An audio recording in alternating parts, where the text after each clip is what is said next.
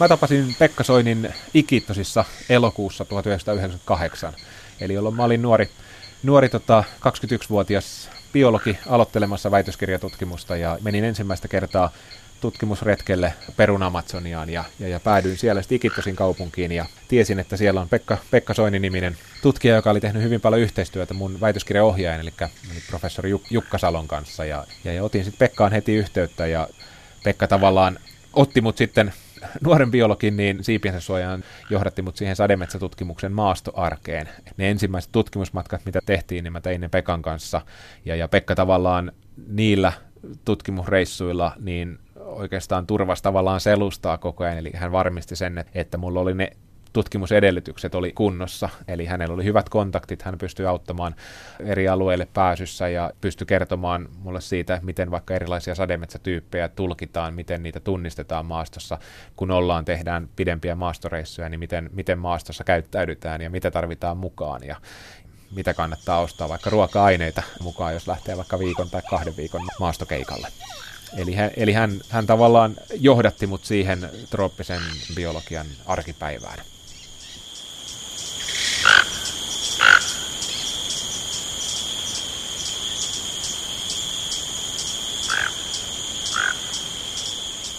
Pekka Soini on, on, on suomalainen tutkimusmatkailija, luonnontieteilijä, ää, itse oppinut luonnontieteilijä. Ja, ja sinällään hirveän mielenkiintoinen persoona, että, että hän on elänyt vielä hiljattain, eli Pekka kuoli vasta vuonna 2004. Hän on elänyt, elänyt aikana, jolloin oikeastaan itseoppineita luonnontieteilijöitä ei hirvittävän paljon maailmalla ole jotka tekisi aktiivisesti työtä luonnontieteiden parissa, niin, niin Pekka oli sinällään merkittävä, että hän loi hyvin merkittävän tieteellisen uran itse opettelemalla. Tällainen harvinaisuus, 1941 syntynyt mies ja kuoli niin kuin sanoit 2004, eli reiluksi kuusikymppiseksi. Pekka Soinista tekee harvinaisen se, että hän on itse oppinut luonnontieteilijä. Sä Ilari Sääksjärvi olet biologi ja koulutettu tohtorismies Turun yliopiston tutkija ja olet löytänyt uusia hyönteislajeja tieteelle aikaisemmin tuntemattomia. Teet tutkimusta Amazonian viidakossa ja sitten tietenkin yliopistolla. Mutta mitä tarkoitetaan, kun sanotaan itse oppinut luonnontieteilijä? Itseoppinut luonnontieteilijä tarkoittaa sitä, että Pekka lähti maailmalle merimiehenä aikoinaan, jäi tota, tapaturman jälkeen Perun sairaalahoitoon ja, ja päätti, että hän ei enää laivalle palaakaan. Toimi alkuun turismin parissa, mutta sen jälkeen niin kiinnostui luonnosta, alkoi keräämään myrkkykäärmeitä ja sen jälkeen alkoi tutkimaan muun muassa apinoita ja jokikilpikonnia ilman mitään tieteellistä koulutusta, ilman mitään akateemista tutkintoa esimerkiksi biologian alalta, vaan opetteli itse sen, miten tutkimusta voidaan maastossa tehdä ja, miten tutkimusartikkeleita kirjoitetaan. Siinä vuosien aikana niin kohos uuden maailman etelä, etelä väli Pohjois-Amerikan alueen apina ja, ja jokikilpikonna tutkimuksen ehdottomaan kärkeen. Ilman yliopistokoulutusta? Ilman yliopistokoulutusta, joo. Kyseessä on täytynyt olla erittäin lahjakas ja kovaan työmoraali omaava mies. Mä tiedän Markku Löytösen toimittamasta suomalaiset tutkimusmatkailijat kirjasta, jossa Pekka Soinista on artikkeli, että hän joutui tähän onnettomuuteen laivalla tai satamassa 1965, siis ollessaan noin 25-vuotias. Ja sen jälkeen jäi Peruun, niin kuin kerroit, niin mitä hänen aikaisemmasta elämästään tiedetään ennen tuota laivaonnettomuutta? Siitä ei hirveän paljon tiedetä. Pekka jonkun verran mulle kertoi aikoinaan niin erilaisia armeijan sattumuksia, mutta melkein aina, kun me maastossa yhdessä oltiin ja vietettiin aikaa, niin kyllä ne kertomukset ne enemmän tai vähemmän liitty Amazonian aikaan, eli siihen aikaan, kun hän on jo tutkimusta tehnyt. Ja sitten taas toisaalta, niin varsinkin viimeisten vuosien aikana, niin ne kertomukset liittyy hirveän paljon myös perheeseen, eli hän tota, eli semmoista perheenisän arkea myös siinä viimeisten vuosien aikana.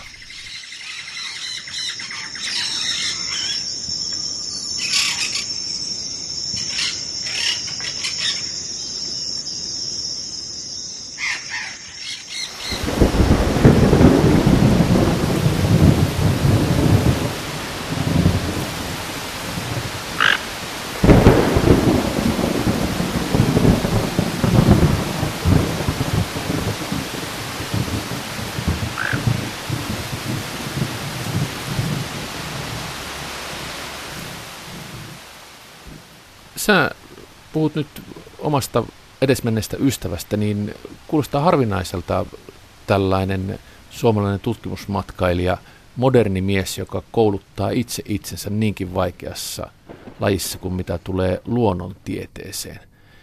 Minkälainen luonne Pekka Soinnilla? Pekka oli, hän oli hyvin auttavainen luonne. Toisaalta hän oli, hänellä oli tiettyä peräänantamattomuutta kanssa siinä, että, että ne hommat, mitä hän teki, niin hän teki ne todella hyvin. Ja jos ajatellaan Pekan vaikka maastotutkimuksia, niin hän vietti huomattavia aikoja aika vaikeissakin olosuhteissa. Keräs tutkimusaineistoa, hän seurasi esimerkiksi apinalaumojen liikkeitä, niin saattoi seurata yhtä laumaa viikkojen ajan aika hankalissa olosuhteissa. Eli kertoo siitä, että, että kyllä siellä semmoinen, semmoinen peräänantamaton tutkijaluonne oli. Mutta toisaalta sitten taas niin, niin hänellä oli myös se hyvin, hyvin avoin ja auttavainen luonne, joka, että hänen oli helppo, helppo ystävystyä.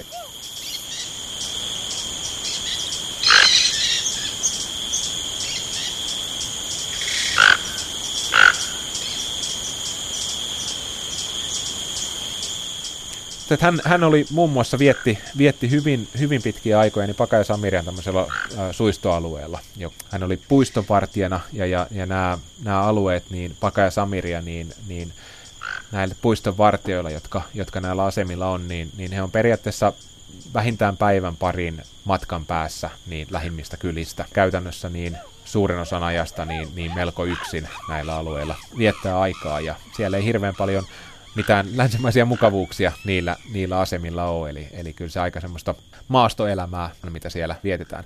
Mutta toisaalta Pekka nautti siitä. Hän oli hirvittävän hyvä kuntonen. Hänen ulkoisesta olemuksestaan jo näkyy sellainen vuosien maastotutkimuksen muodostama äärimmäisen hyvä peruskunto, joka, joka varmasti auttoi häntä jaksamaan niissä olosuhteissa. Sä kerroit, että Pekka Soini siis muun muassa seurasi apinalaumoja viidakossa. Kuinka se tapahtui? Hän oli ensimmäisiä itse asiassa tutkijoita, jotka, jotka teki tämmöisiä hyvin pitkiä seurantoja.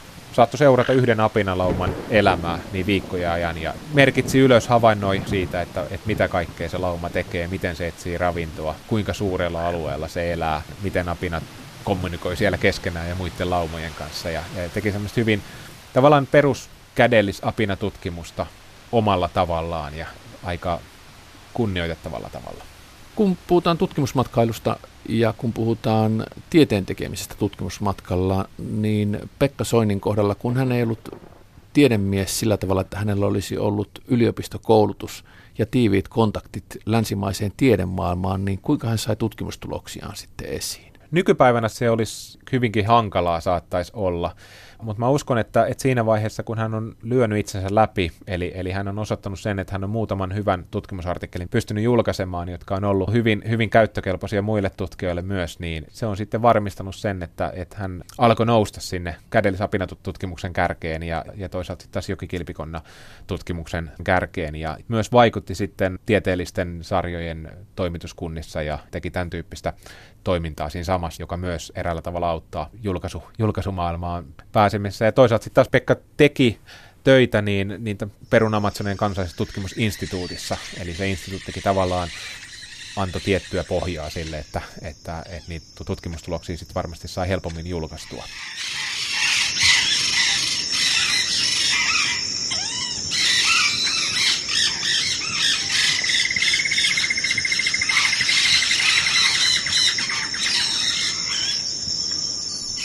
Tässä suomalaiset tutkimusmatkailijat kirjassa, joka on siis Markku Löytösen toimittaja, johon sinäkin Ilari Sääksjärvi olet useasta suomalaisesta tutkimusmatkailijasta ja nykytutkimuksesta kirjoittanut, kerrotaan, että Pekka Soini oli muun muassa pelastamassa Amazonialla jokikilpikonnia. Onko tämä hänen merkittävin saavutuksensa elämässä, mitä tulee suhteessa luontoon? Se on, se on varmaan yksi sellainen, mistä, me, mistä Pekka tullaan aina muistamaan, että hän edesauttoi sitä, että, että jokikilpikonna kannat Länsi-Amazonia alueella on nykyään paljon vahvempia kuin mitä ne oli vielä silloin, kun Pekka työtänsä aloitti.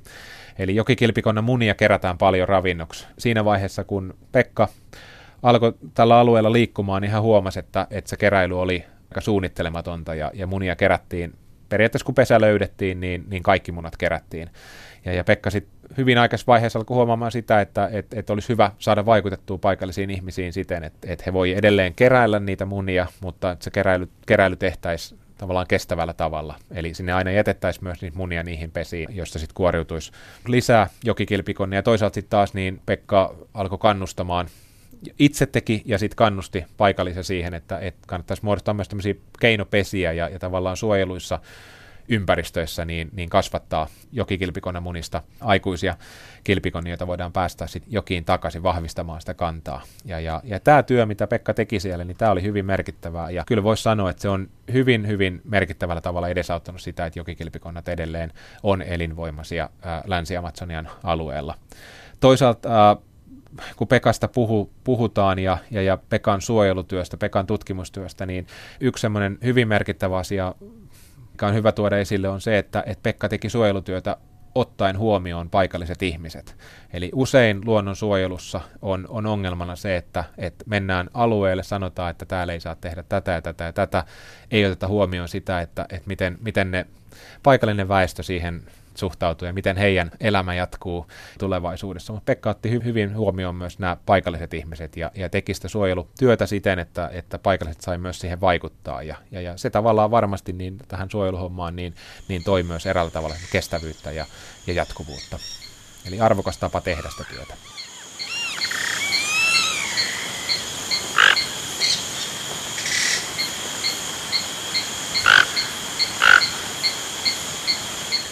Pekka Soini, itse oppinut luonnontieteilijä 25-vuotiaana siirtyi siis perussa turismin kautta luonnontieteen puolelle.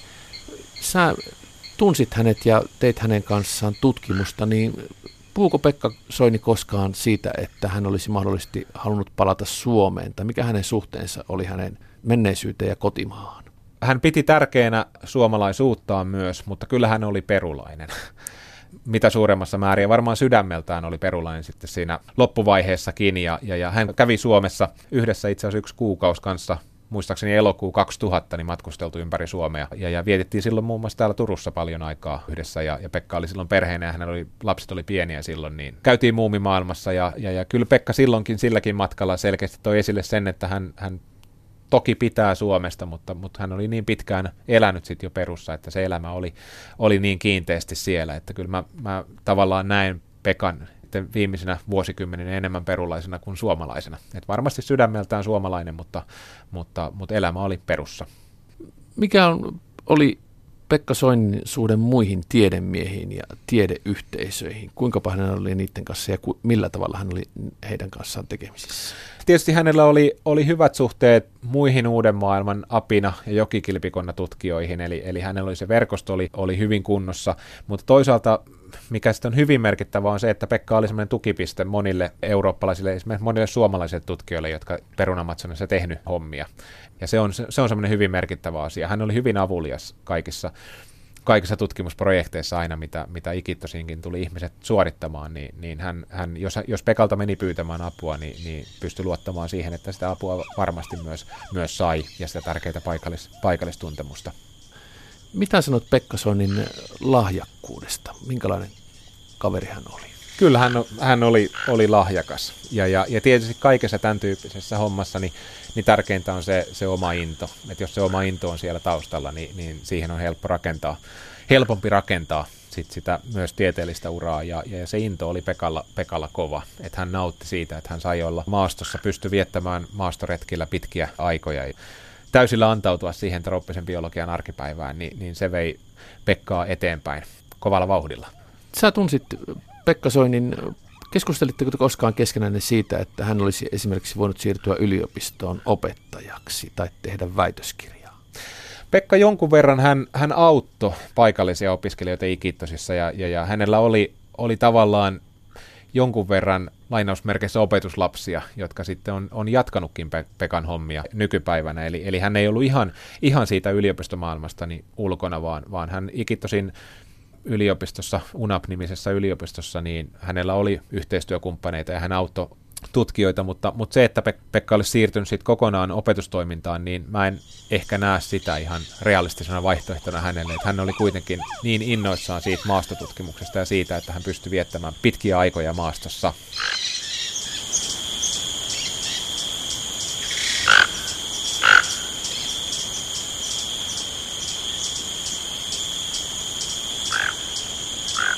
Minkälaista elämää Pekka Soinnin vietti viidakossa?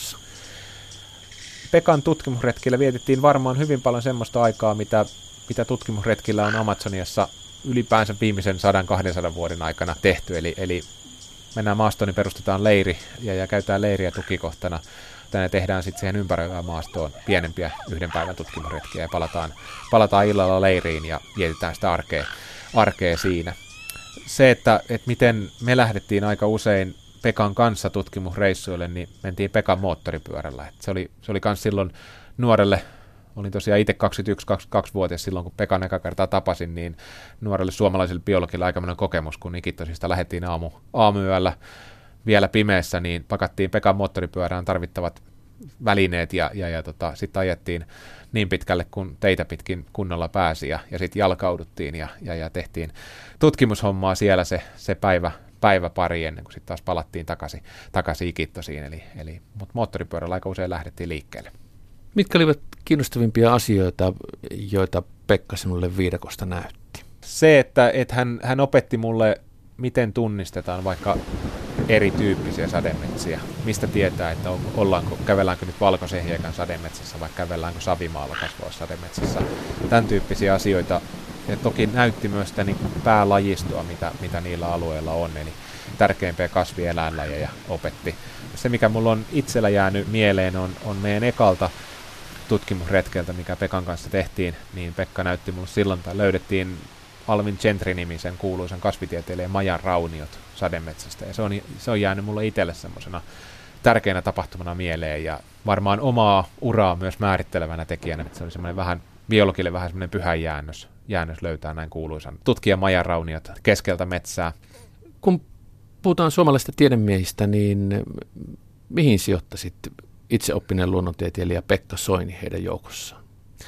Kyllä mä sijoittaisin hänet korkealle siinä, että, että myös niin kuin, niin kuin monet niin kuuluu ehkä semmoiseen kategoriaan, joka ei hirveän paljon pitänyt ääntä itsestään, mutta teki äärimmäisen arvokasta työtä.